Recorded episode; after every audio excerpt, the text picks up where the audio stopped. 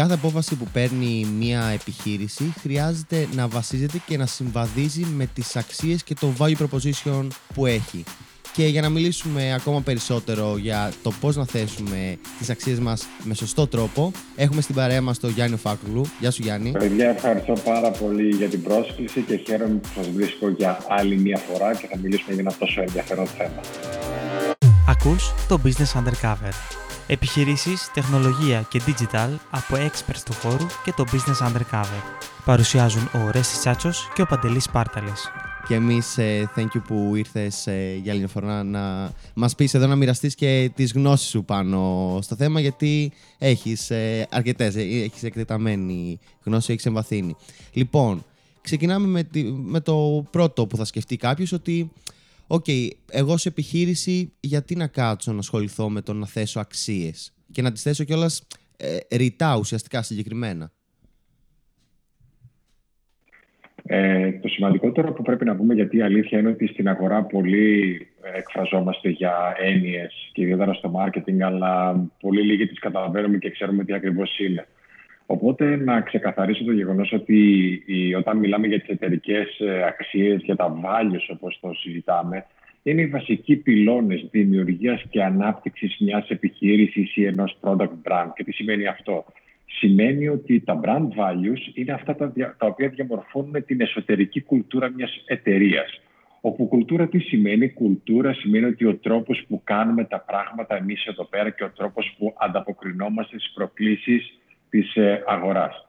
Οπότε για μένα ε, είναι το α και το ω μια εταιρεία όχι απλά να έχει αξίες, να είναι ξεκάθαρες στον ε, ιδρυτή, αλλά και στα υπόλοιπα μέλη τα οποία αρχίζουν σιγά σιγά να ενσωματώνονται μέσα σε μια εταιρεια Είναι αυτά που θα μας βοηθήσουν και θα μας δώσουν το δρόμο στα εύκολα και στα δύσκολα να πάρουμε αποφάσεις. Γιατί το ξέρετε πάρα πολύ καλά ότι μια επιχείρηση μπορεί να ξεκινήσει από έναν ιδρυτή, από δύο, από τρεις, αλλά ο τρόπος σκέψης του και η φιλοσοφία του θα πρέπει να περικλείονται σε κάποιες αξίες. Και ναι. δεν σας το κρύβω, από τα, από τα πρώτα πράγματα που έκανα και εγώ δημιουργώντας τη δική μου ε, εταιρεία, την ε, Restart, ήταν το να θέσω κάποιες ξεκάθαρες αξίες, δηλαδή τους πυλώνες ε, της ύπαρξης της εταιρείας, αλλά και της ανάπτυξής της. Ε, οπότε, καταλήγοντας, θα πω ότι είναι πάρα πολύ σημαντικό να είναι ξεκάθαρες οι αξίες και να επικοινωνούνται συνέχεια στο εσωτερικό περιβάλλον. Γιατί στην ουσία, αν όλα αυτά δημιουργούν μια ξεχωριστή προσωπικότητα, αυτό που λέμε το brand personality, θα πρέπει να μπορούν να ε, χαρακτηρίσουν και τα στοιχεία διαφοροποίησης μιας ε, επιχειρησης Και θα ήθελα λίγο να συνεχίσω αυτό που είπες για τους ιδρυτές, ο, ο ιδρυτής ή οι ιδρυτές έχουν το αρχικό όραμα, αλλά από κάποια στιγμή και μετά θα πάρουν ένα πιο πίσω ρόλο, δεν θα είναι συνέχεια στο τιμόνι. Οπότε, έχοντας και αυτές τις αξίες και περνώντας και τους εργαζομένους, ναι. ουσιαστικά εξασφαλίζουν ότι η επιχείρηση θα συνεχίσει να έχει αυτή την πορεία και ακόμα ναι. καλύτερα. Είναι μια καθοδήγηση, μια κατεύθυνση. Αυτό ακριβώς και το ξέρετε πάρα πολύ καλά σήμερα. Όταν μιλάμε για επιχειρήσεις, κόσμος έρχεται, φεύγει, έχουμε πάρα πολλές ε, αλλαγές στο περιβάλλον, είναι πάρα πολύ ρευστό. Και ε, όντας ε, ένας άνθρωπος ο οποίος ξεκινάει τη δική του επιχειρηματική οντότητα μπορεί να κάνει τα πράγματα μόνος του, οπότε έχει τη φιλοσοφία, τον τρόπο σκέψης και το τι ακριβώς θέλει. Αλλά όταν μέσα αρχίζει και μπαίνει νέο ανθρώπινο δυναμικό, όπου ο καθένας το σκεφτείτε, έχει τη δική του προσωπικότητα, έχει τα δικά του θέλω, τα δικά του πιστεύω. Οπότε το πρώτο πράγμα που κάνουμε, εμείς προσωπικά, είναι ότι οποιοδήποτε νέος συνεργάτης μας έρθει εδώ πέρα, κάτι το οποίο το συστήνουμε και σε εταιρείες που συνεργαζόμαστε είναι ότι να υπάρχει ένα συγκεκριμένο brand book το οποίο μέσα ε, περιγράφει και αναλύει αυτό που είπες προηγουμένως για το vision της εταιρείας, ποιο είναι το όραμά μας, ποιος είναι ο λόγος ύπαρξης και ποιες είναι οι αξίες που διέπουν την λειτουργία μας εσωτερικά. Ναι. Πιστεύεις ότι υπάρχουν κάποιες αξίες τις οποίες είναι, τις γράφουν πάρα πολύ σαν λέξεις στο site, δεν τις στηρούν και απλά τις γράφουν για να τις γράψουν. Ας πούμε, ε, ε, πιστεύω πάντα, είναι αυτό που λένε όλοι, η εμπειρία του πελάτη ή ότι είμαστε πελατοκεντρικοί ή σεβόμαστε, δεν ξέρω κι εγώ ας πούμε, το περιβάλλον, το ένα το άλλο. Είναι κάποιοι που τα γράφουν απλά για να τα γράψουν. Ε, αυτό το καταλαβαίνουν οι πελάτες, ε, ότι μια επιχείρηση το, το γράφει έτσι. Ναι. Συμφωνώ απόλυτα μαζί σου και μην ξεχνάτε ότι σήμερα έχουμε να κάνουμε πολύ συνειδητοποιημένους πελάτες. Προχθές, ε, λόγω αυτό που εγινε με πολύ γνωστή ε, την εταιρεία του, του delivery, λέω ότι ε, αυτό που έχει πάρα πολύ μεγάλη σημασία είναι ότι actions speak louder than words. Δεν έχει σημασία το να τα γράφεις στο site σου, αλλά ο τρόπος που ανταποκρίνεσαι, όπως ανέφερα, στο ανθρώπινο δυναμικό, στο εσωτερικό περιβάλλον, αλλά και στο εξωτερικό περιβάλλον. Το να γράφεις ένα ωραίο, ένα motto, ένα tagline που έχεις δώσει σε έναν copywriter ή σε μια εταιρεία να σου γράψει για το website δεν έχει καμία απολύτω σημασία αν ο τρόπος που συμπεριφέρεσαι δεν ανταποκρίνεται σε αυτά τα οποία λες ότι κάνεις. Και εκεί μιλάω πάντα για ισχυρές προσωπικότητα, ισχυρά brand personalities, που εγώ είμαι αυτό, ε, ανταποκρίνομαι σε αυτά που γράφω και σε αυτό που λέω ότι είμαι. Και εκεί, το ξέρουμε όλοι μας, ότι εκεί είναι που διαφοροποιούνται τα ισχυρά brands από τα ανίσχυρα brands. Τα brands με προσωπικότητα και τα brands χωρίς προσωπικότητα. Και κάτι το οποίο ήθελα να αναφέρω είναι ότι γιατί πάρα πολλές φορές ε, το είπατε κι εσείς ότι να, οι, οι αξίες και το vision που επικοινωνούνται στο εξωτερικό περιβάλλον. Ενώ αυτό που έχει δείξει η ιστορία και αυτό που βλέπουμε καθημερινά είναι ότι τα ισχυρά brands χτίζονται από το εσωτερικό Τρέχουμε όλοι μας πάντα να επικοινωνήσουμε. Είμαστε ανθρωποκεντρικοί, ε, είμαστε πάρα πολύ δημιουργικοί, είμαστε καινοτόμοι. Πρώτα πρέπει να το επικοινωνήσει στο εσωτερικό περιβάλλον, να το καταλάβει το ανθρώπινο δυναμικό μέσα και να το ξαναεπικοινωνήσεις και να το ξαναεπικοινωνήσεις και ξανά και ξανά μέχρι να γίνει DNA σε όλους τους συνεργάτες σου, να γίνει ο τρόπος που εργάζεσαι, ο τρόπος που ανταποκρίνεται στους πελάτες σου και μετά όταν είσαι σίγουρος για το εσωτερικό περιβάλλον να φτάσεις να το επικοινωνήσεις και στο εξωτερικό περιβάλλον. Γιατί αλλιώς ναι. είναι διαφημιστικά μηνύματα, Αλλιώς είναι ένα μήνυμα το οποίο ναι, μεν το φωνάζεις, αλλά δεν έχει καμία απολύτω ουσία. Ναι. Θα σε ρωτήσουμε και συνέχεια αυτό πώς να το κάνουμε την προς τα έξω επικοινωνία αποτελεσματικά. Πάμε ένα βήμα πίσω για το πώς να, να ορίσουμε αυτές τις αξίες, Ποιο είναι το πλαίσιο, το format που μπορούμε να ακολουθήσουμε; Ε, το νούμερο και άμα υπάρχει ότι... κιόλας συγκεκριμένο. Το νούμερο ένα από εκεί που ξεκινάμε όλοι μας και εμείς όταν σχεδιάζουμε τα brand strategy για εταιρείες είναι ότι για ποιο λόγο δημιουργήσεις την, την επιχειρηματική σου οντότητα, για ποιο λόγο έχεις δημιουργήσει mm. αυτό το συγκεκριμένο προϊόν, ποιος είναι ο λόγος ύπαρξής σου, υπάρχει ένα μεγάλο why, ένα γιατί. Mm-hmm. Και επειδή μου αρέσει, ξέρετε, να διαβάζω πάρα πολύ βιβλία, ε, υπάρχει ένα πολύ ωραίο βιβλίο του Simon Sinek, το οποίο λέει το why. Start from why. Είναι ένα, ναι, ναι, ναι, ναι, ναι, ναι, αυτό ακριβώς. Οπότε στην ουσία όλοι μας ξεκινάμε από εκεί.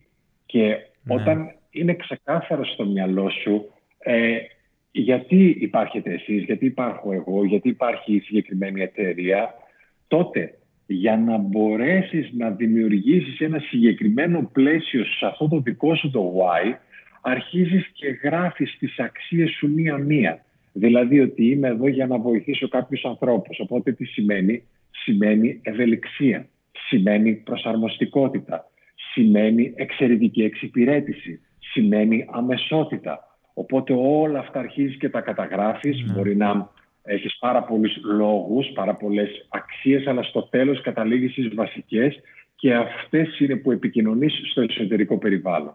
Οπότε, όπως ε, ε, ξεκίνησα, θα πω ότι ξεκινάς πάντα από το λόγο ύπαρξης και μετά σιγά σιγά αρχίζουν και σου βγαίνουν αυτές οι εταιρικές αξίες οι οποίες δημιουργούν ένα συγκεκριμένο πλαίσιο εργασίας. Γιατί πάρα πολλές για να απαντήσω και στο ερώτημα, ε, γυρνάνε και μας κάνουν ακριβώς την ίδια ερώτηση. Ε, ποιες είναι οι αξίες μας; Και γνωρίζοντας εμείς, λέμε ότι σε αξίες θα τις γνωρίζετε πολύ καλύτερες από εμάς.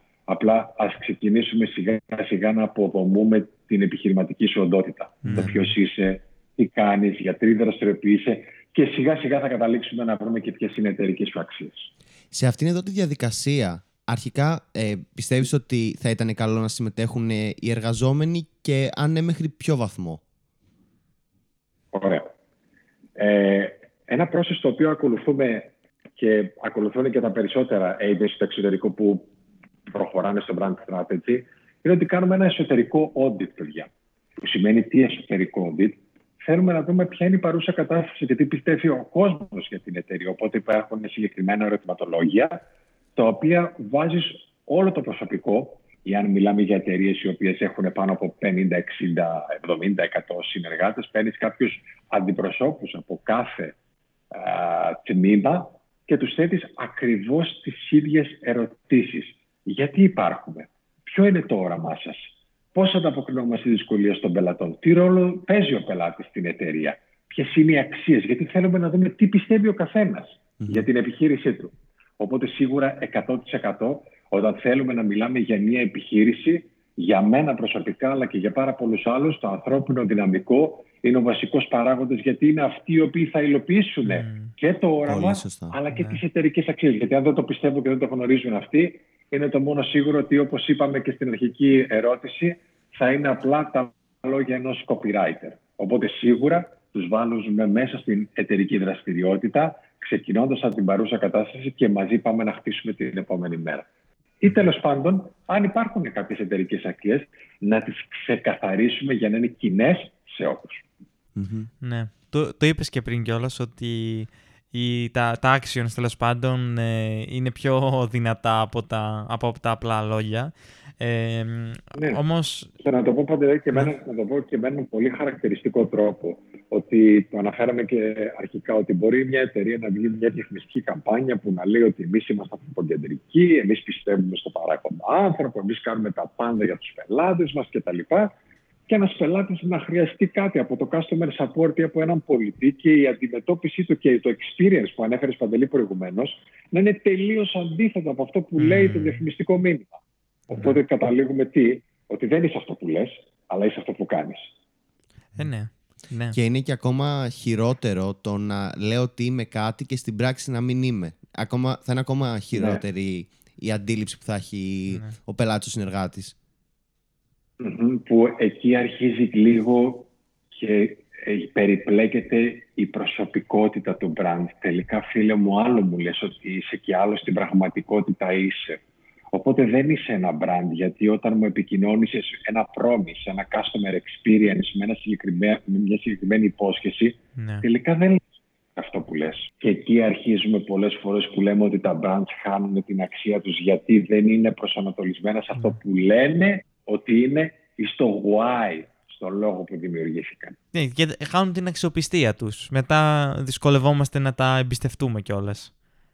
Έτσι πολύ απλά και να συμπληρώσω ότι δεν μπορούν να κάνουν deliver την υπόσχεση που έδωσαν αρχικά. Πώς ε, μπορεί λοιπόν μια επιχείρηση να επικοινωνήσει αποτελεσματικά τις αξίες αυτές; Πέρα από τα απλά λόγια για παράδειγμα. Ναι. Ωραία. Το νούμερο ένα είπαμε να είναι ξεκάθαρες να είναι ξεκάθαρες σε όλους. Να ξέρουν οι managers, να ξέρει ο ιδρυτής, να ξέρει το managing team ποιες είναι αυτές οι αξίες. Και στη συνέχεια να μπορέσει ενδοετερικά να δημιουργήσει κάποια workshop ή όπως τα λέμε εμείς κάποια triggers, τα οποία δεν χρειάζεται να είναι αμυγός μέσα στο εσωτερικό περιβάλλον της εταιρεια Μπορεί να δημιουργήσει κάποιο team building ε, ε, παιχνίδι, να δημιουργήσει κάποια σεμινάρια, να τις επικοινωνήσει, ε, να, να κάνει κάποιες ε, ενέργειες εταιρικής κοινωνικής ευθύνης που να βάλει μέσα στους ε, το ανθρώπινο δυναμικό. Οπότε όχι άμεσα, δηλαδή ξερά ότι παιδιά οι εταιρικές μας αξίες είναι αυτές, τις καταλάβατε, ναι. Αν δεν πάμε τώρα να κάνουμε τα πράγματα όπως συνηθίζαμε να τα κάνουμε. Ναι, όχι ναι. έτσι. Έτσι δεν γίνεται. Είναι μια συνεχόμενη διαδικασία σε αυτές τις περιπτώσεις το HR έχει πολύ σημαντικό ρόλο και αν μια επιχείρηση δεν έχει HR είναι μπαίνουμε είτε εμείς είτε ή κάποιοι άλλοι managers οι οποίοι θα δημιουργήσουν κάποια triggers τα οποία θα υπενθυμίζουν συνέχεια στο ανθρώπινο δυναμικό ποιες είναι οι εταιρικές αξίες. Μπορεί να δημιουργήσουν κάποια banners, κάποιες αφήσεις μέσα, στο εσωτερικό περιβάλλον. Οπότε να υπάρχει μια συνεχόμενη διαδικασία που θα ξεκινήσει από την παρουσίαση των αξιών και στη συνέχεια θα έχουν σχεδιαστεί είτε κάποια games, κάποια team building ε, ναι, ναι, ναι. project.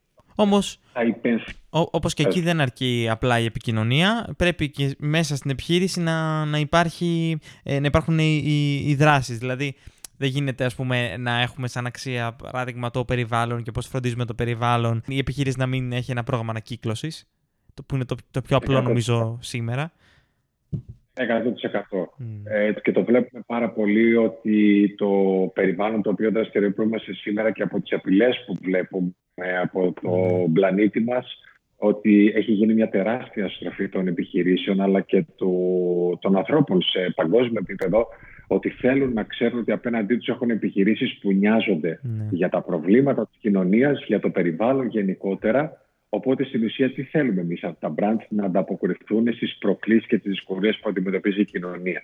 Mm-hmm. Γιατί πάρα πολλές φορές με ρωτάνε Γιάννη τι να κάνουμε; Μα λέω πάρα πολύ απλά. Απαντήστε στις προκλήσεις και τις δυσκολίες που αντιμετωπίζει το κοινό το οποίο απευθύνεστε. Δηλαδή, καμιά φορά δυσκολευόμαστε πάρα πολύ, αλλά η απάντηση είναι μπροστά μας. Οπότε, Παντελή μου, ε, ορέστη μου, νομίζω ότι τα πράγματα είναι πολύ πιο απλά από ό,τι φανταζόμαστε. Δεν χρειάζεται κάποιος να είναι ε, ιδιαίτερα expert, αλλά πρέπει να είναι ξεκάθαρο αυτό που θέλουμε να κάνουμε, αυτό που λέμε και στην ουσία να υλοποιούμε αυτό το οποίο θέλουμε να πούμε. Αν, αν μια εταιρεία δηλαδή επικοινωνεί ότι μειώνει το περιβαλλοντικό αποτύπωμα, θα πρέπει να το κάνει και πράξη. Θα πρέπει να δημιουργήσει κάποιες ενέργειες. Θα πρέπει να κάνει κάποιες ε, διαδικασίες έτσι ώστε να αφήνει πράγματι το λιγότερο αποτύπωμα στο περιβάλλον και να, να μην το επιβαρύνει. Και μου κάνεις εξαιρετική πάσα αυτό. Ήθελα να ρωτήσω αμέσως μετά, μέχρι άμα το, τα, οι αξίες που έχει μια επιχείρηση επηρεάζονται και από το κοινό στο οποίο απευθύνεται; Ε, για μένα κατηγορηματικά όχι. Ε, είχε πει κάτι πάρα πολύ ωραίο ο Steve Jobs ότι άμα θέλεις να αρέσεις σε όλους να γίνεις παγωταντής.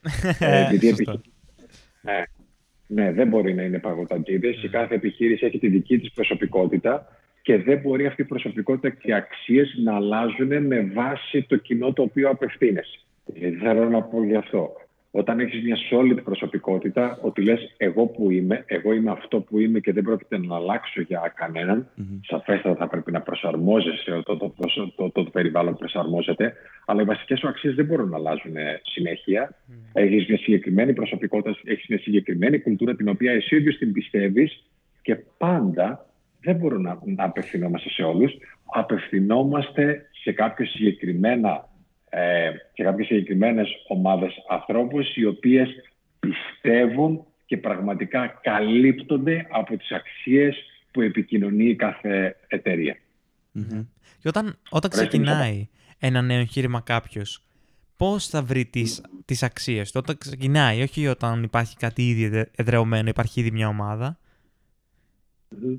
Ε, μα είναι το πρώτο πράγμα που πρέπει να κάνει. Το ανέφερα και προηγουμένως ότι όταν στο μυαλό σου έχεις κάτι πάρα πολύ ξεκάθαρο, γιατί μια επιχείρηση ξεκινάει σήμερα, όπως πολύ καλά το ξέρετε κι εσείς, ξεκινάτε, αλλά και εγώ ξεκίνησα από ένα δωμάτιο. Αλλά το vision σου, το όραμά σου, το που θέλεις να πας, θα πρέπει να σου είναι ξεκάθαρο. Αν δεν είναι ξεκάθαρο το που θέλεις να πας, δεν μπορεί να είναι ξεκάθαρες και οι εταιρικές σου αξίες.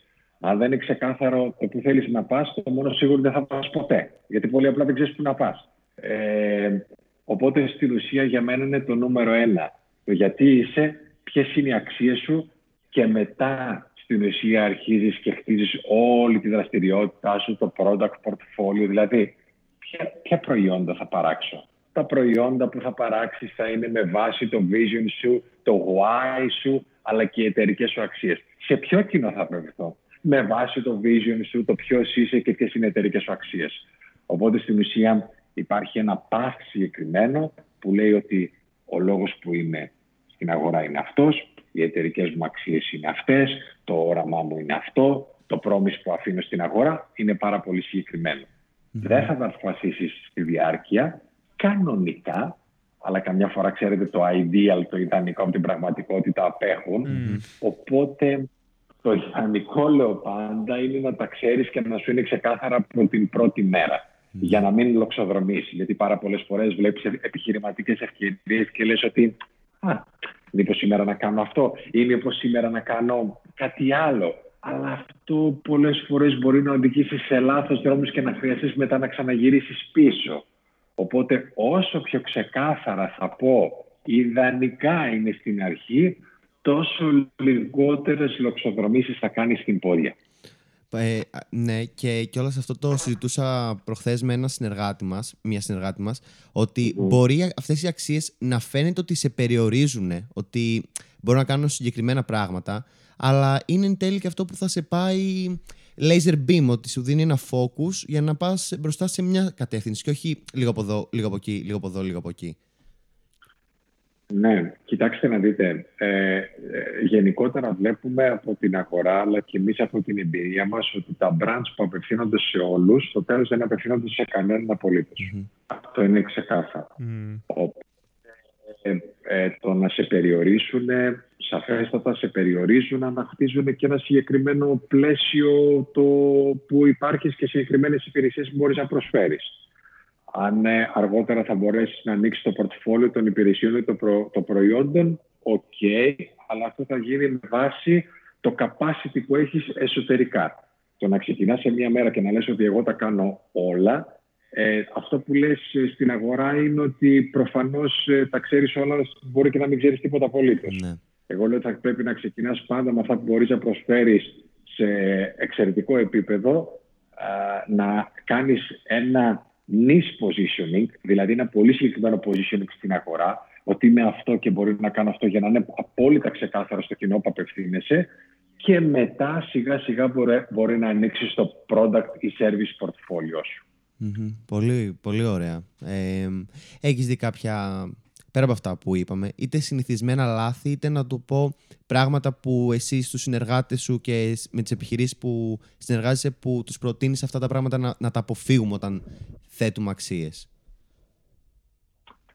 Ε, να μην υποσχεθούν και να μην θέσουν αξίες οι οποίες δεν μπορούν να τις υλοποιήσουν. Mm. Οι εταιρικές αξίες τους να είναι με βάση, με βάση το brand DNA τους, όπου DNA περιλαμβάνει όλα αυτά τα, τα οποία σας ανέφερα προηγουμένως το tone of voice, το brand personality, το vision σου, το όραμά σου. Και γι' αυτό και να μην τα κάνεις απλά επειδή είναι trend, ε, ας πούμε, λέξεις και τα λοιπά. Να το κάνεις γιατί αυτό που λες, επειδή πηγάζει από μέσα σου όντως. Αυτό ακριβώς. Αλλά το συνηθισμένο λάθος που βλέπω από τις εταιρείες οι οποίες μας καλούν για να, χτίσουν, για να χτίσουμε το δικό τους το brand strategy είναι ότι δεν είναι ξεκάθαρες ε, οι εταιρικές αξίες. Μπορεί ναι. δηλαδή γράφονται στο site, αλλά αυτό που βλέπουμε εμείς αρχικά από τα εσωτερικά audit που κάνουμε, από το περιβάλλον, μιλώντας με σχεδόν το σύνολο των συνεργατών, του ανθρώπινου δυναμικού, βλέπουμε ότι δεν είναι ξεκάθαρες. Ναι. Οι, οι εταιρείες πόσο δεκτικές είναι σε αυτό; Ενώ ότι ε, έχουν συνηθίσει απλά το business as usual που λέμε. Αλλά πώς ε, όταν ας πούμε εσύ θα πας σε μια παρουσίαση και θα τους πεις για τις αξίες, όλα αυτά που μας λες τώρα, πόσο δεκτικές είναι στο να το αποδεχτούν και να το κάνουν πράξη από την επόμενη μέρα. Και, και, για να συμπληρώσω τώρα που. Sorry, Γιάννη, και κιόλας και εσύ πώς τους εκπαιδεύεις για να μπορούν να, είναι πιο, ε, να το αποδέχονται πιο εύκολα; Ναι, κοίταξε, όταν μια εταιρεία έρχεται και σου λέει ότι εγώ θέλω να ενισχύσω το brand σου, η πρώτη ερώτηση είναι το ποιο είναι το brand σου. Αν μπορείς να μου απαντήσεις συγκεκριμένα ερωτήματα, ποιο είναι το στοιχείο διαφοροποίησης, τι θέλεις ο κόσμος να ξέρει για εσένα και δεν μπορούν να μας απαντήσουν, καταλαβαίνουμε ότι υπάρχει ένα πρόβλημα. Όταν ξεκινάμε και τους λέμε ότι θα πρέπει να χτίσουμε ένα συγκεκριμένο brand strategy, οπότε στην ουσία μας ρωτάνε και ποια είναι η διαδικασία. Ε, η πρώτη εικόνα που παίρνουν διαβάζοντας το report που τους δίνουμε από το audit το εσωτερικό, εκεί λένε και οι ίδιοι, έχουμε πρόβλημα, γιατί τα πράγματα δεν είναι ξεκάθαρα. Οπότε δεν θα φτάσω εγώ να τους πείσω για κάτι όταν μιλάμε για συγκεκριμένα δεδομένα που έχουν έρθει από ένα εσωτερικό audit, από το report που κάνουμε. Είναι πεπισμένοι και οι ίδιοι γιατί μέσα από το report το οποίο δίνουμε τι λέει; Λέει ότι στις ερωτήσεις που απαντήσανε τα πράγματα είναι πάρα πολύ συγκεκριμένα, συγκεκριμένα. Ναι. Ή οι άνθρωποι δεν μπόρεσαν να μας απαντήσουν. Ή οι απαντήσεις είναι τόσο διαφορετικές όπου καταλαβαίνουμε ότι δεν έχει επικοινωνηθεί σωστά ή καθόλου. Οπότε προσπαθούμε να καλύψουμε τα κενά που υπάρχουν στο εσωτερικό περιβάλλον και να τα κάνουμε ακόμα πιο συγκεκριμένα. Έτσι ώστε το brand strategy, δηλαδή η προσωπικότητα, το όραμα και όλα αυτά που σας ανέφερα προηγουμένως είναι συγκεκριμένα σε όλους, μα όλους τους συνεργάτες μιας εταιρείας. Και μολις ολοκληρωθεί αυτό και κάναμε μια συγκεκριμένη παρουσίαση, το επικοινωνήσουμε σε όλο το ανθρώπινο δυναμικό ή σε εκπροσώπους των τμήματων. Μετά αρχίζουμε και μπαίνουμε στη διαδικασία, δηλαδή παρακολουθούμε όλη τη διαδικασία μέχρι να φτάσουμε στο σημείο να υιοθετηθεί. Δεν θα πω από το 100% γιατί από το 100% ποτέ να υιοθετηθεί, αλλά σε ένα συγκεκριμένο ε, εύλογο χρονικό διάστημα από το σύνολο της εταιρείας να υιοθετηθεί ναι. τουλάχιστον ένα μεγάλο ποσοστό του brand strategy. Τώρα, ε, κακώ που δεν το κάναμε και στην αρχή, ε, εφόσον ε, είχες έρθει και είχε έρθει κιόλας έτσι πριν σκάσει και όλο αυτό τελείως με τον ε, COVID, ε, να μας πεις λιγάκι πώς ήταν ε, αυτή η περίοδος, ε, ενώ ότι επικοινωνιακά εσύ πώς την ε, βίωσες και με τα brands που συνεργάζεστε, αλλά και πώς βλέπεις τα brands να προσαρμόζονται σε όλο αυτό τέλος πάντων που λέμε, το buzzword νέα κανονικότητα. Θα σας πω το feedback που πήρα από τους marketers, από mm εταιρείες που συνεργαζόμαστε, από πράγματα που διάβασα, από reports που βγήκανε είναι ότι καμιά φορά στο μυαλό μας ε, οι marketers και οι επιχειρήσεις έχουν στο μυαλό τους να υλοποιήσουν κάποια πράγματα και λένε δεν πειράζει αύριο, δεν πειράζει αύριο. Αλλά νομίζω ότι ο COVID, η πανδημία ήταν ένας accelerator. Έγιναν mm. ριζοσπαστικές αλλαγές. Ήταν αυτό που λέω επιταχυντής πραγμάτων που σκεφτόμασταν να κάνουμε και τελικά τα κάναμε σε 1,5 χρόνο. Οπότε θα πω ότι τα brands ε, και οι επιχειρήσεις ε, προσαρμόστηκαν πάρα πολύ γρήγορα, προσπαθούν να προσαρμοστούν με γοργούς όμως ρυθμούς, γιατί πάρα πολύ απλά, παιδιά, από κάτω ψέματα, είδαμε μια τεράστια αλλαγή στην αγοραστική συμπεριφορά και στον τρόπο σκέψης του κοινού, των πελατών. Ε, έγιναν όλοι πάρα πολύ ευαισθητοποιημένοι σε θέματα υγείας, ε, ο ανθρώπινος παράγοντας που άρχισε να παίζει σημαντικό ρόλο από την άφηση του social media σήμερα έχει γίνει ε, ναυαρχίδα.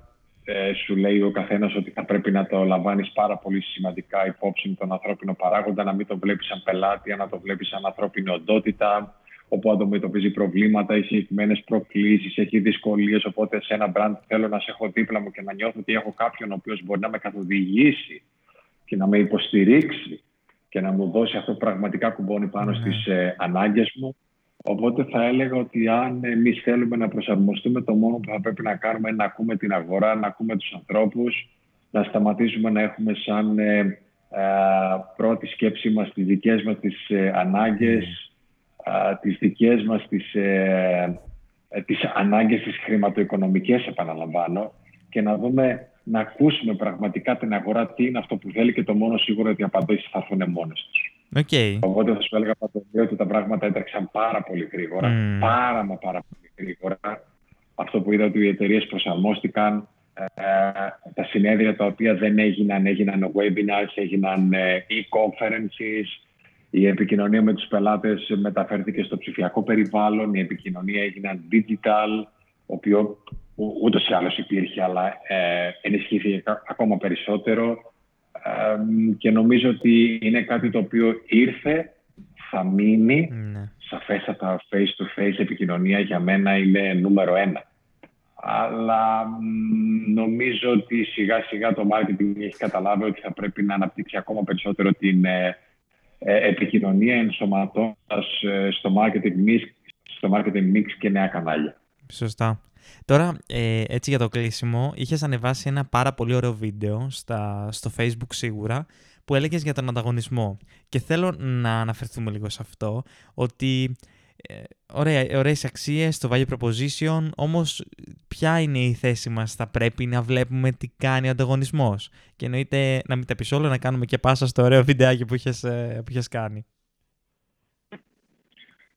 Ναι, ε, ο λόγος που έκανα αυτό το βίντεο είναι γιατί, ε, ξέρετε, πάρα πολλές φορές τα βίντεος που κοινοποιώ είναι από προσωπικές μου εμπειρίες και από συναντήσεις μου με marketeers, όπου βλέπω ότι πάρα πολλές φορές αναλωνόμαστε στο τι έκαναν οι άλλοι. Να έκαναν οι άλλοι, να δούμε τι θα κάνουμε κι εμείς. Ή μας έρχονται request και όταν ρωτάμε γιατί θέλετε να κάνετε αυτό το οποίο μας ζητάτε ότι θέλετε να κάνετε, ε, γιατί είδαμε ότι έκαναν αυτό. Οκ, είναι πολύ σημαντικό να παρακολουθείς τον ανταγωνισμό, αλλά να μην αφιερώνεις τόσο πάρα πολύ χρόνο βλέποντας το τι κάνει ο ανταγωνισμός και να έρχεσαι να κοπιάρεις ή να κάνεις κάτι παρεμφερές. Γιατί πολύ απλά όπως ανέφερα και στο βίντεο μου, θα είσαι πάντα δεύτερος, τρίτος ή τέταρτος. Σκοπός δεν είναι να παρακολουθούμε τον ανταγωνισμό και να κάνουμε το ίδιο ακριβώς. Ο σκοπό, ο σκοπός μας είναι κάποιες φορές να βλέπουμε τον ανταγωνισμό και να δούμε το πώς μπορούμε να διαφοροποιηθούμε και να δώσουμε μια διαφορετική πρόταση αξίας στην αγορά. Ε, βέβαια, αυτό που είπα στο βίντεο μου είναι τελείως διαφορετικό, γιατί βασικά δεν είναι κάτι ψέματα. Είναι η αλήθεια ότι εγώ δεν παρακολουθώ ποτέ τον ανταγωνισμό, γιατί υποσυνείδητα πολλές φορές φτάνει σε ένα σημείο να λες: Α, ε, αυτό κάνανε. Εντάξει, εγώ δεν θα κάνω αυτό, αλλά σε βάζει σε ένα, σε ένα bias mode, σε καθοδηγεί σε ένα συγκεκριμένο, ε, σε ένα συγκεκριμένο προσανατολισμό. Οπότε, ξεκινώντας και με βάση όλη τη συζήτηση που κάναμε σήμερα, ότι όταν θες να κάνεις κάτι θα πρέπει να γυρίζεις στο εσωτερικό σου. Το εγώ τι πραγματικά είμαι. Έχω ένα στοιχείο διαφοροποίησης. Είμαι κάτι που με ξεχωρίζει. Ωραία. Αν αυτά είναι ξεκάθαρα, εγώ θα κάνω πράγματα όπως πιστεύω εγώ. Ακούγοντας την αγορά. Δηλαδή, αν θέλεις να έχεις ανάπτυξη, δεν θα πρέπει να παρακολουθείς τον ανταγωνισμό. Θα πρέπει να εμβαθύνεις την αναζήτησή σου στις πραγματικές ανάγκες του κοινού και των πελατών που απευθύνεσαι. Εκεί είναι οι απαντήσεις. Όχι στο τι έκανε ο ανταγωνισμός και τι κάνει και να βλέπουμε τον ανταγωνισμό. Εμείς πολλές φορές δίνουμε πολύ μεγάλη έμφαση στο να αναλύουμε τον ανταγωνισμό και το τι κάνουν παρά στους ίδιους πελάτες που απευθυνόμαστε. Ναι. Και μάλιστα προχθές είχα και ένα, μια παρουσίαση σε μια πολυεθνική εταιρεία και τους έλεγα ότι οι απαντήσεις πάντα έρχονται όταν εμβαθύνεις την αναζήτησή σου στους πελάτες. Τους ξέρεις. Κι άλλο. Μίλα μαζί τους. Ξαναρώτα του. Κάνε ερωτήσεις. Ξανακάνε, ξανακάνε. Δες ότι αγοράζουν τα προϊόντα. Βρες γιατί αγοράζουν τα προϊόντα. Ποιες είναι οι προκλήσεις, τι άλλο περισσότερο θα θέλανε. Ποιες είναι οι εξατομικευμένες ανάγκες σου. Οπότε, βλέπουμε τον ανταγωνισμό, αλλά να μην δίνουμε τόσο μεγάλη βαρύτητα. Γιατί ο ανταγωνισμός υπήρχε, υπάρχει και πολλές φορές ξέρετε, κάτι που πέτυχε, είναι αυτά τα περίφημα case study.